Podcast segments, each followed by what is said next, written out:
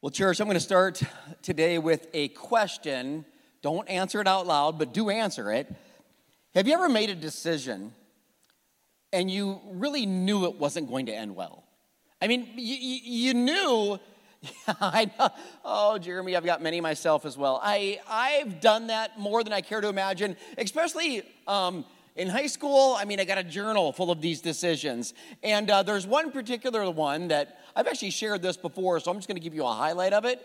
But this this evening, a friend of mine made a decision, made decisions like that. Like there's no way, there's no, no possible way this could end well.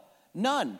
And, and then when you mix in, as we did that night, adult beverages, which we had no, no business drinking as high schoolers, when you mix that in, the, the decisions are magnified and they are multiplied, right? We know this. So a friend and I took a road trip to a football game as high schoolers, and we get to the game, we watch the game, and we're having these beverages, and then we, we start driving home, and, and this is the decision. We thought it would be, for some crazy reason, a good idea to take some off roads and, and stop by some particular houses on the way home and like knock their mailboxes off, just knock them down. But we weren't complete criminals and heathens because we also didn't want to litter. So we picked the mailboxes up and throw them in the back seat of our car. I'm like, at what point is how could this end well? I don't know. In my high school male brain, here's what I think I was thinking. I'm thinking to myself, this is what's going to happen. We're going to get back to small town South Dakota and we're going to go start dragging Main. And some really hot girls are going to see our car and they're going to be like, oh, did you knock off those mailboxes all by yourself? You're so strong. Can we get in and like make out? I mean, that's what I thought would happen. That wasn't even close. We never even made it back to small town Salem, South Dakota. We got picked up by the police. Uh, by the way, it turns out that messing with mailboxes is a federal offense if you didn't know. So it is, but praise God, they seal those juvenile records up. That's why I can be a pastor today. I just, how is it going to end well? Have you made decisions where you know? I mean, maybe it's like you've dated off and on, you've broken up six different times, but this time it's gonna be different. This time I'm, I'm gonna change them, right? And I just wanna lovingly tell you, you know, unless he wears diapers, only Jesus can change him. I, we know that firsthand. It's just a fact. By the way, never go back to anything that you prayed your way to get out of, okay? We could stop the message right there and go home, could we? Never go back to anything you prayed your way to get out of. Have you made decisions where you know it's going to end well? Have you been in situations where it's almost like God is saying, go here, and you're purposely going here, the opposite direction? If you have, you're not alone. There's a, a man in the Bible, and, and let, I'll just say this: even if you're not a, a you, you're not into the Bible much, or you didn't grow up going to church, you probably heard of the story. Um, in fact, you can shout out his name when you know it. But this, this man was once eaten by a fish. Who is that? Jonah, yeah. Did someone say Noah? Okay, okay yeah, they're both both water. But anyway, so but Jonah, Jonah was, true story, swallowed by a fish. Today you're going to hear the story of Jonah, but it, it's way bigger than just this big fish. It is insane. And this, I, I, pray, I've been praying for you this week that how this hits you. Oh man. So I'm so go to the book of Jonah in the Old Testament. Old Testament is just before the period of time before Jesus came to earth as a human. That's Old Testament, the story of the Israelites and God's chosen people. Well, Jonah was a prophet that God would speak to and then he would speak to the people. And I'm not going to set it up, I'm going to set it up by giving you the word of God. Jonah's four chapters. I'm going to touch on a few of them, but we're going to park on chapter 3. But I want to set it up in chapter 1, verse 1, just start with the, the very beginning of the story because it's important. This is what the word of God says in Jonah 1. The Lord gave a message to Jonah, son of Amittai. Get up, Jonah. Go to the city of Nineveh announce my judgment against it because I've seen how wicked those people are.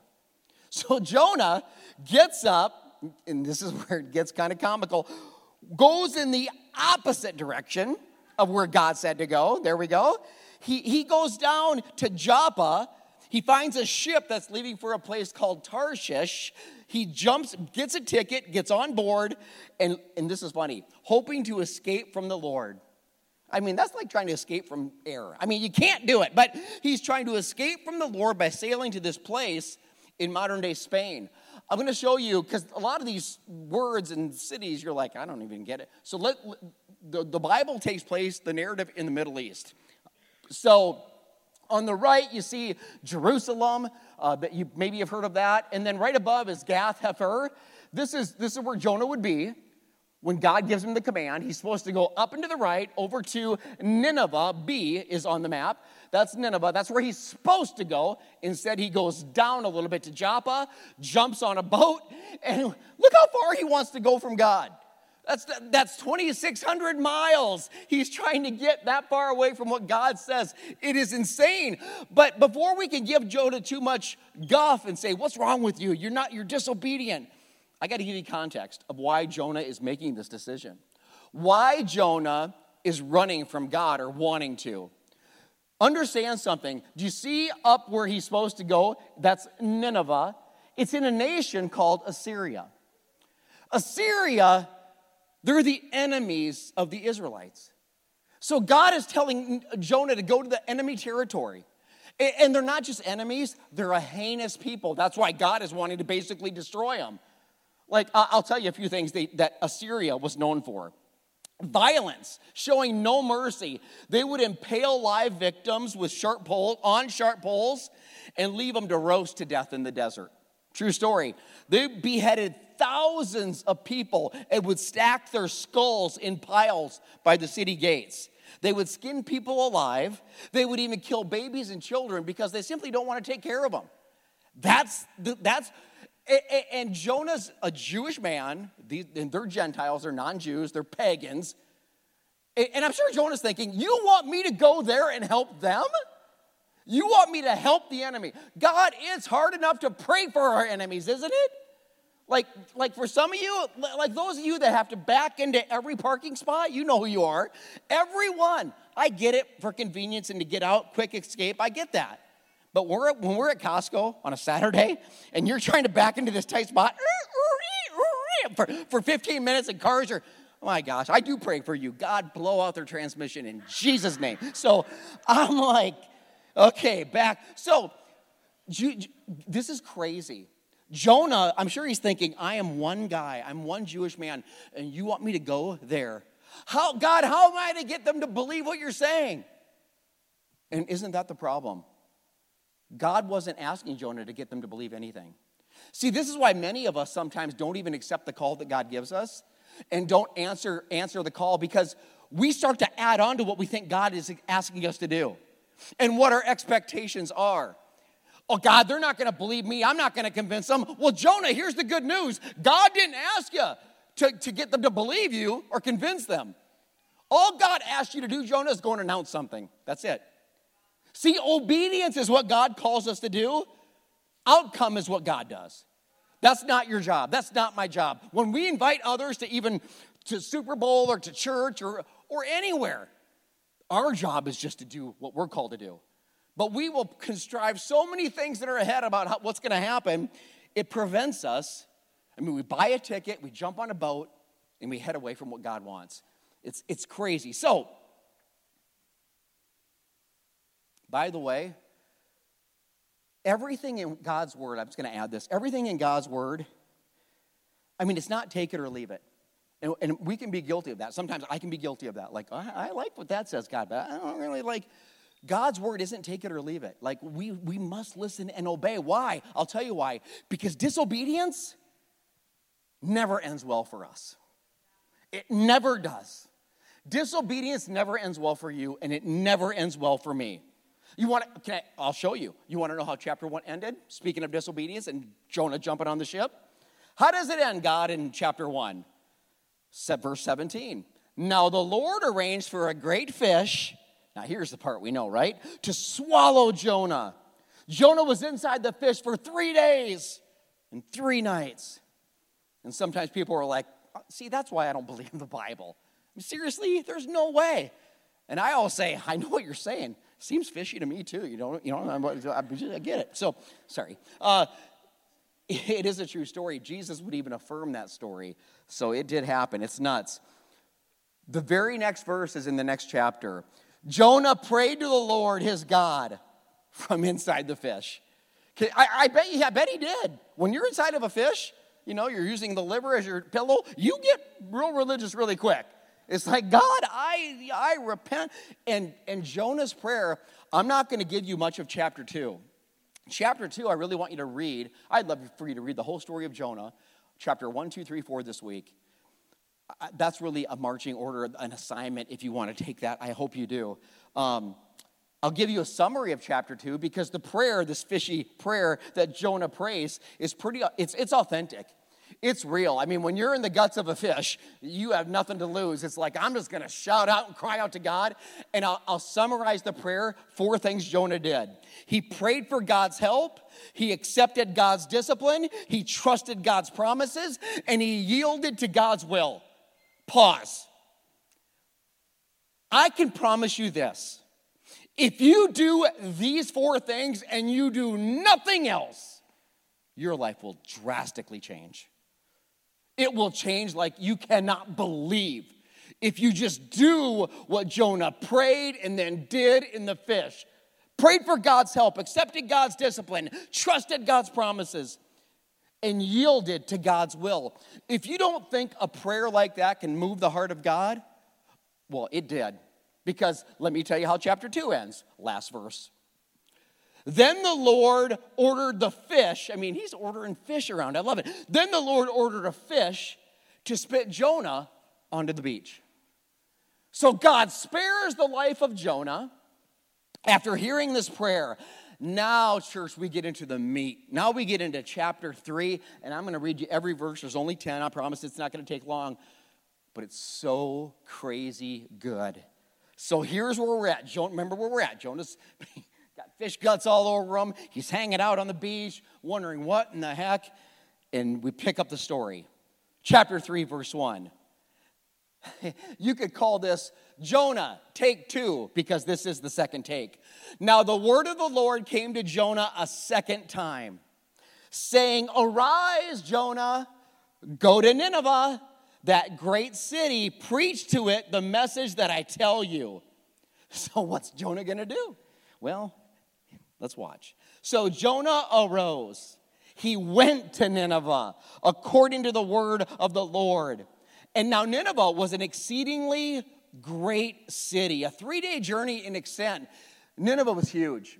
I mean, it uh, had a 60 mile circumference around it over 120,000 people in it. it was, in those times, this is a major, major city. Jonah enters the city on the first day walk. And he, this is what he says. He gives the Lord's command that God told him to give. Yet 40 days, or in other words, in 40 days, he says, Nineveh shall be overthrown. Nineveh shall be destroyed. That's all he had to say.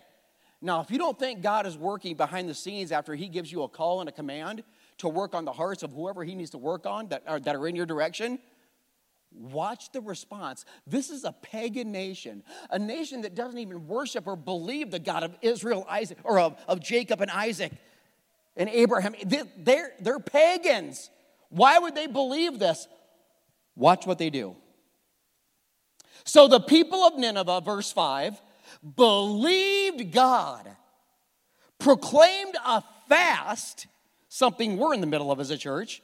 They put sackcloth on from the greatest to the least. Eh, that, that would show like a, a repentance. Then the word that Nona, or that Nona, now I'm combining anyway, so that Jonah, that Jonah gave got all the way to the king. The king hears the word, arises from the throne, lays aside his robe, covers himself with a sackcloth and satin ashes. Again, this is a posture of repentance and almost mourning. He caused it to be proclaimed and published throughout Nineveh by decree of the king and his nobles. In other words, this is what he said to the whole city, the king speaking.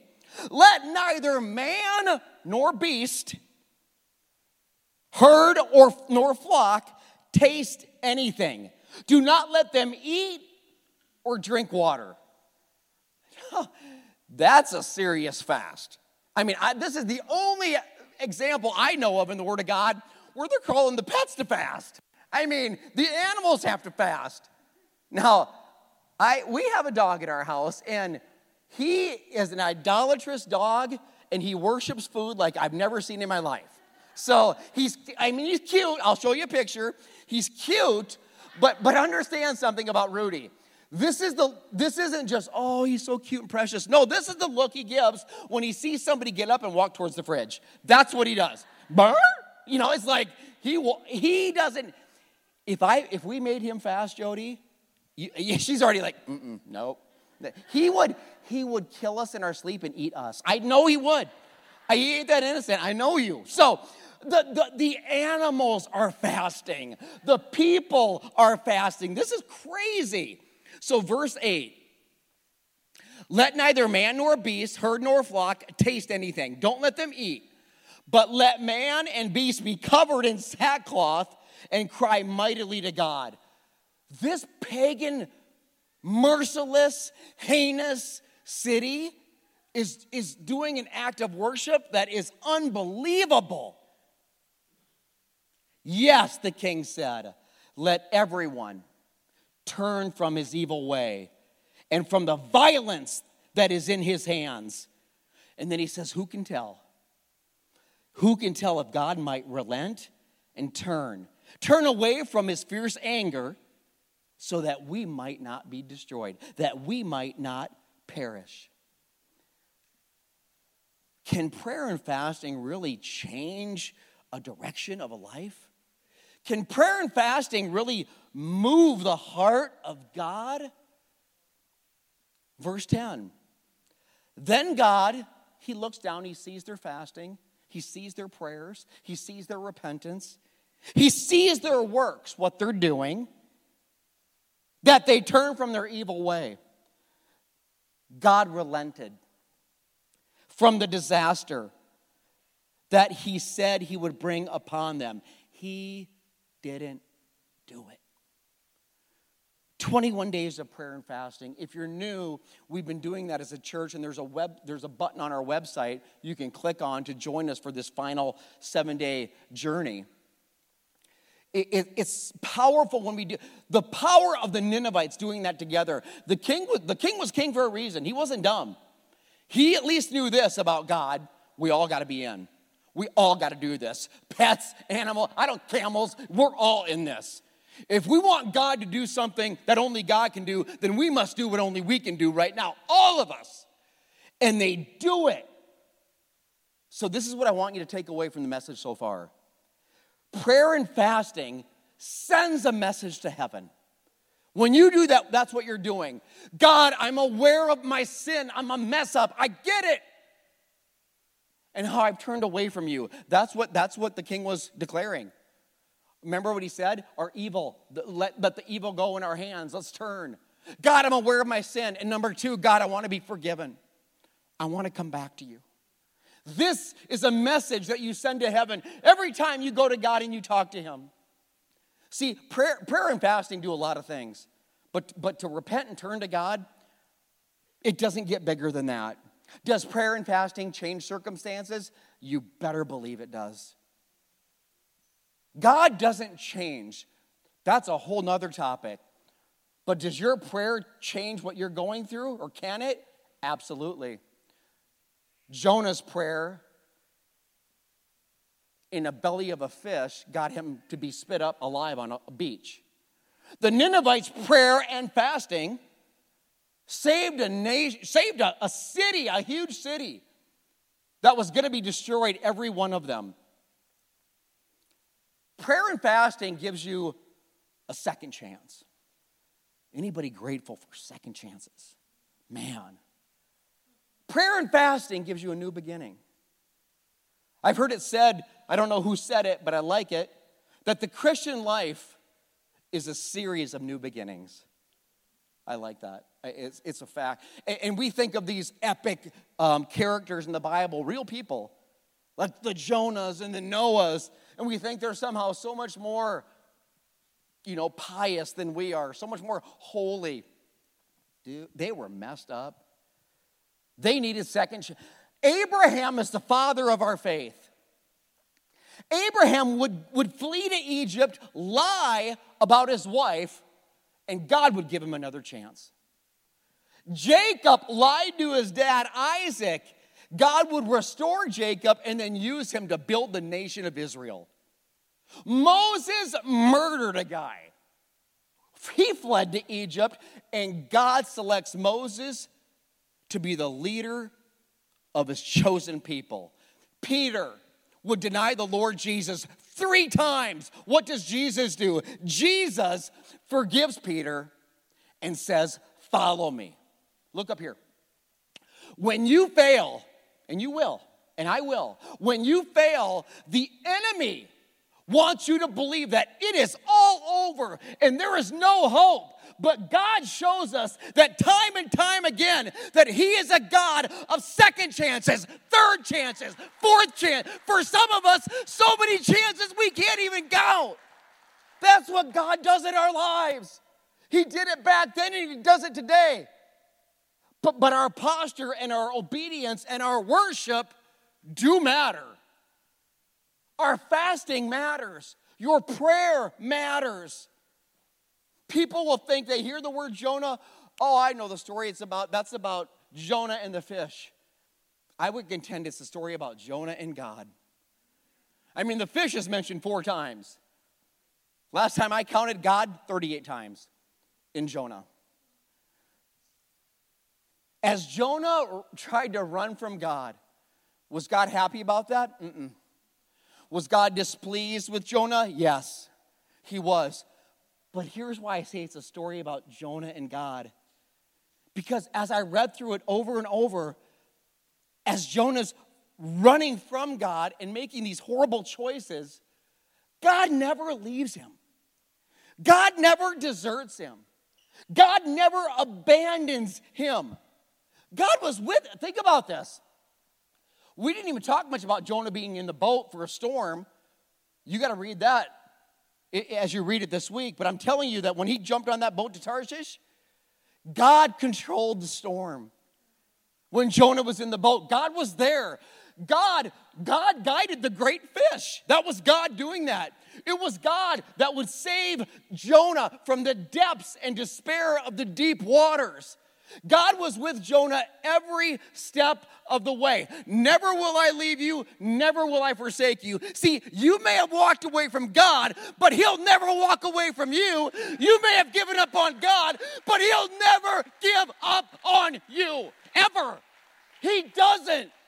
He is he pursues you even in your sin and your mess.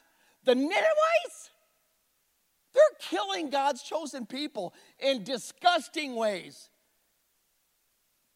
Oh, okay.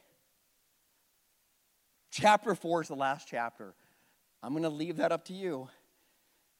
Here's what I promise you it doesn't end like you think it's going to end.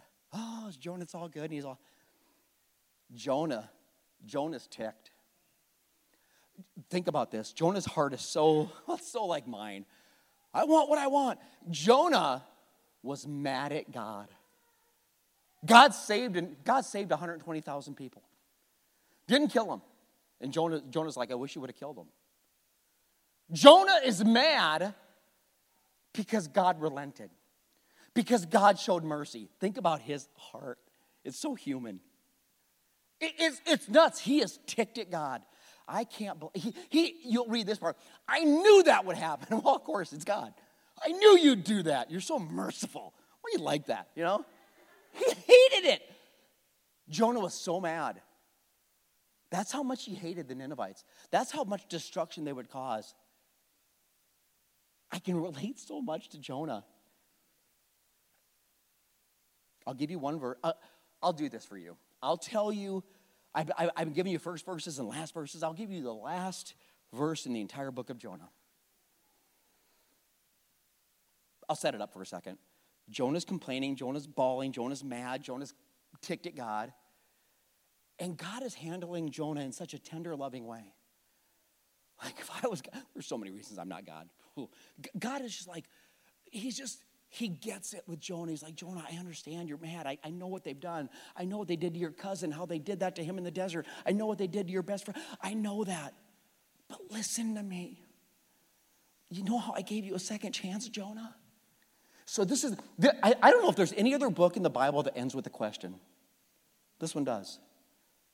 And it's a question that God poses to Noah. But Nineveh, Jonah, has more than 120,000 people living in spiritual darkness. Jonah, if they die that way, they go to hell. Not to mention all the animals. God has a heart for animals. We see that. Shouldn't I feel sorry for such a city? Don't you see my heart, Jonah? It's not about what they've done, it's about what I can do. It's not about how bad they are, Jonah, it's about how good I am. They deserve mercy like you deserve mercy. None of us really deserve it. That's why it's called mercy.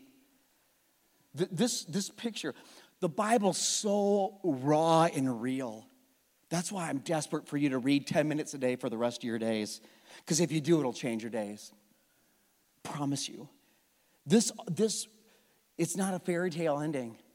Jonah is just, he's like, God, whatever. You ever said that to God? I have, whatever. At the end of the day, Jonah still wanted God to focus on what Jonah wanted. See, we can either just keep hounding on God, God, focus on what I want, or we can start to focus on what God wants. When you do the latter, not saying it's easy. Last week, if you watched online or listened or were in the room, I shared a story, a personal story at the end about just how I fall, how I fail as a parent. And I talked specifically about my daughter Ava, and I struggle. I always struggle with that because in my humanness and in my fear, and I thought about that story even, and you guys were so gracious. No one said, "Oh, I can't believe you." And, you know, maybe you thought that, maybe people left because of it. I don't know, but I kept thinking about that story, and I'm like, I, I kind of started to have my Jonah moment. And I'm like, I, I thought to God, here's what I thought this week. I thought, God, why do I have so many stories about my mess ups? I think the church can handle the stories when I was in my drug addiction. They, they like expect to hear, oh my gosh, he was so this, but then God, and yay. I, I said, God, I seem to have a few too many stories and illustrations about my screw ups and my just my fallenness as not just somebody who has Christ living in me, but a leader. And I start to like, it, it's so weird. God's timing is so good as He directs us in the Word. But, but you guys, I, I'm just, I'm just telling you, I was like, what? That's not okay. Like, that's not okay as a leader in God's church to, you should, you know, and the stories have gotten less. That's great. But I'm like, I don't, and here's what I started to think to myself with me kind of arguing with God. I'll start to think, like, oh, I bet God's thinking this. Poor God, the conversations we have, I'm surprised I, he just doesn't, you know, uh, maybe when I meet him, he'll be like, You're so, I know I'm dumb. Here's what I wrote. I was believing this week at a point in, in a point this week. This is what I told God. God, I don't even you probably you can't really use me the way that you want to use somebody to lead in the capacity that you want to lead. Like you not only God, here's how crazy it is. Not only can't you use me, I don't I'm not convinced you want to use me. It gets worse. This uh, our, our, our mind is I say, God, I'm not sure not only that you don't want to use me, but you don't want me. This is how quickly it can turn in our lives when we get in our heads, right? That's why God says, renew yourselves by changing the way you think in Romans, because if we start thinking in our own head instead of in Christ, we will tell ourselves stories. Have you, are you telling yourself stories right now? Maybe you're telling yourself stories this week or this year. Insane stories if you told somebody else. Like I told you that, you guys are like, are you kidding me? That's the dumbest thing. I know. Why would I think that thing? God can't use me. God doesn't want nothing to do with me. Because you know what? I have too many stories in Christ of still screwing up. And then he brings me to the word, he brings me to Jonah, and I'm reading about Jonah. And then in our purpose groups, those are our discipleship groups at the church. It's like God was, it's like God was sitting with me like he sat with Jonah, and he's just listening and thinking, oh. but he lets me, lets me rant, lets me talk, lets me cry, lets me have a pity party. And then he leans in, maybe like he's leaning in with you right now. And he caresses me and he grabs me and he holds me, holds me tight. Just to assure me. And this week it's like he said, you know, you know the Apostle Paul, who wrote a lot of the New Testament, like he penned the Word of God through the inspiration of the Holy Spirit. Monty, and you think you're messed up? And I'm like, I do. And I'm not sure that you, you I, I'm, I'm like, God, you got the wrong guy.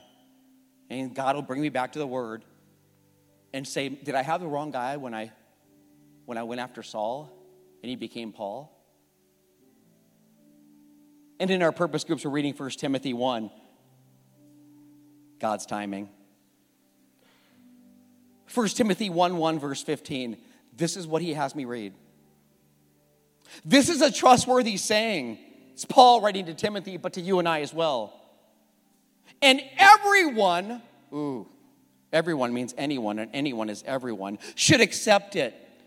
Christ Jesus came into the world to save sinners. And then Paul adds, and I am the worst of them all. And I always want to say, Paul, no, you're not. You got to fight me for that title, right? I am that. I'm the worst. Of, this is Paul, probably the most epic Christian who ever walked the earth. I'm the worst. But God had mercy on me so that Christ Jesus could use me as the prime example of his great patience, even with the worst sinners. You beating yourself up, I'm the worst, I'm a mess, I keep doing. Well, you're in good company. Not that you should keep doing that, but you can turn like the Ninevites and like Paul and like Jonah. But I'm the wor- even the worst of sinners. Then others will realize that they too can believe in him and receive eternal life. And I just read that and I'm in myself, and God knocks me out of myself. Thank God for that. Thank you, Lord. You're patient. And the word patience got me because he's so patient with me. As I get in my head and I start, the devil starts to try to get me to discount anything that we're doing or that I'm trying to do or whatever. And God says, I've got you. I, I love you. And in your, in your messed up state, I'm still going to use you and use you and use you and use you and use you to show others if God can save a wretch like me, oh, there's hope. Some of you, you got to stop running from God. You got to stop running from Him, whether it's mentally or even physically. Today is the day that you got to stop running. That you got to turn to him like the Ninevites did, like Jonah did, like Paul eventually did. You got to stop. Because I'm telling you, you can't, like we learned with Jonah, you can't outrun the love of God. You can't outsin the grace of God. God is that good that He continually pursues you in your mess, in your muck, in your dirt, in your grime. He comes after you. Turn to Him. Turn to Him. But I'm mad at him. He can take it. Tell him you're mad at him. I'm pissed at God. Tell him he can take it. I've told him numerous times. He'll just sit you down if you let him, and he'll look you in the eye and he'll love you and let you vent, and he'll remind you who you are and whose you are. It's what he's in the business of doing, it's what the gospel is all about. Jesus affirmed Jonah was in the fish. Jesus said it. In Matthew, you can look it up yourselves. He says, I, I will rise like Jonah rose three days and three nights in the belly of the fish. I'll be in the belly of the earth for three days. And on the third day, this is where the hope comes from for any of us. That in our dead, in our mess, in our in our sin, God sent Jesus. That's what he said in 1 Timothy. God sent Jesus. He came in the world to save who? Sinners. Oh, I qualify for that. So, by the grace of God, He sends Jesus to die and, and, and, cover sins that you can't cover and you can't take away. But you have to receive it by faith and believe Jesus who is who He is, the Son of God, the Savior of the world. And believe the statements that He makes, like, I was dead on the cross.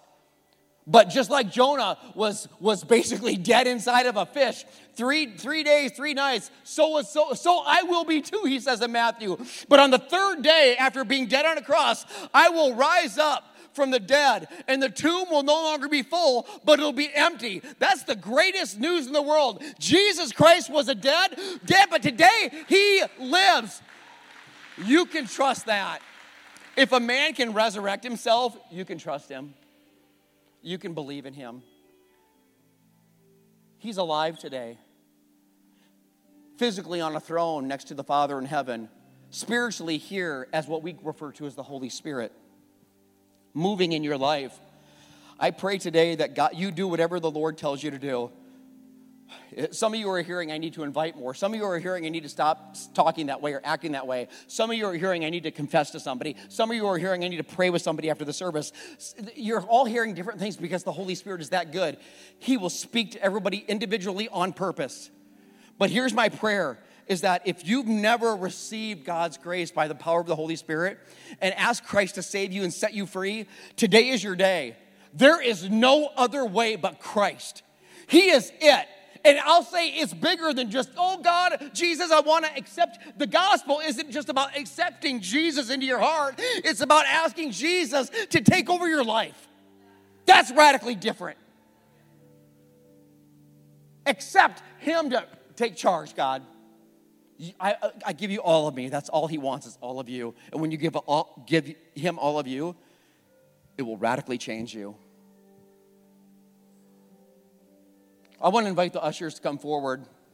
And before we close with worship music, we're going to take communion. And this is so incredibly powerful and, of course, biblical. But I, w- I want to explain it like you, you have no idea what I'm talking about. Communion is the, the, the bread and the drink. And what we're doing is we're, we're remembering if, you're, if, you're, if you've given your life to Christ, you're, you're recalling what Jesus did for you. You're worshiping Him in it, you're reflecting on it, you're thanking Him for it. If you're not a believer, maybe you, are not there yet. That you don't have to partake in it, you can let it go by, but watch other people worship in this way because God will do something in you as you watch that. So I'm going to lead you in the elements. You, ushers, you can go and pass the plates. They'll pass them back and forth. Just grab it. The elements are all together, so go ahead and start passing. And they're all together, so it's a little package deal the, the bread up top and the drink below, the pull tabs to get to both. So as you get those, I'm going to read the scripture that sets up this for you.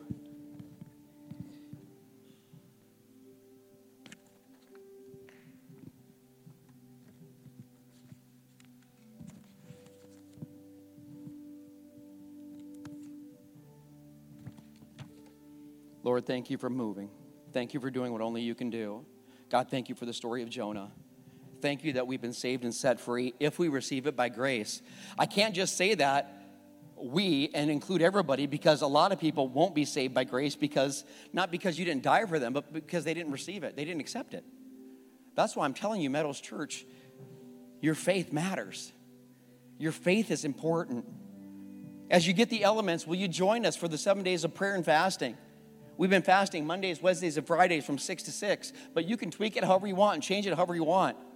Follow us online for the plan so you can do it corporately with your church. It saved a city called Nineveh. God's going to use Meadows Church to make it not a dent, but a difference. Not because anything I do. In fact, I'll get in the way, but because of what He wants to do through you. You're the church. As you're getting the elements,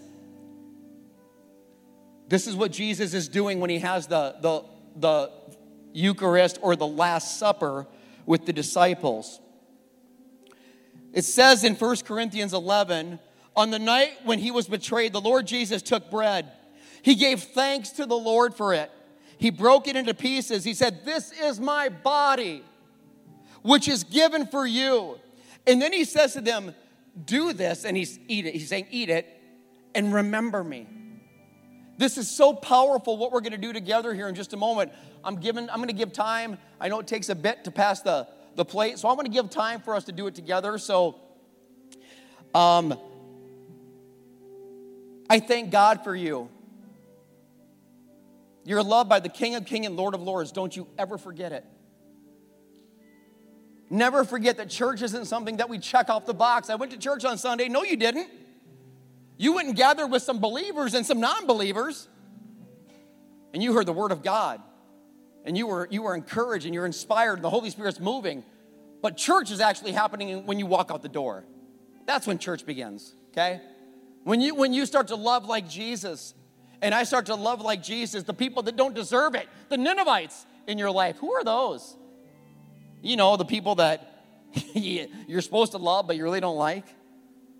Maybe that's your action item for somebody this week. Jonah struggled, struggled. And you're struggling with somebody who, quite frankly, in your heart, you hate. And God is saying, I don't want that anymore. You're called to be different. If my Holy Spirit lives in you, I can give you the power to not only forgive them, but even to love them. It may not happen all at once, but He can do it.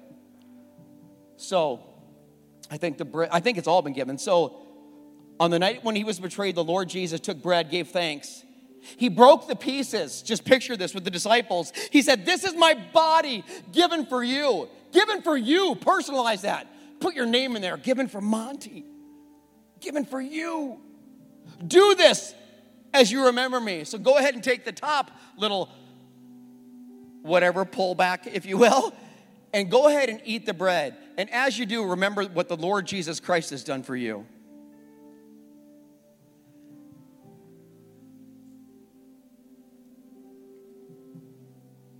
Scripture says, in the same way, he took a cup of wine after supper. He said, This is a cup of a new covenant. Don't miss the word new, it's huge. It's a new covenant between God and his people with Jesus as your bridge, as your mediator. An agreement confirmed by my blood, the blood of Christ. Do this. Remember me as often as you drink it. Go ahead and take the drink and remember what the Lord Jesus Christ has done for you. Father, in the name of Jesus, I lift you up today. Have your way today. Do what only you can do today. This isn't my church, this is your church. You're the head, we're the body. What are we called to do? Holy Spirit, speak to us individually on purpose. Here's, here, here's something I can tell you, church. The Holy Spirit is calling you to do something. He would never have you gather together with each other like we're doing right now and tell you just, hey, just go leave and do the same thing you've been doing. He would never would do that. That's a waste of time.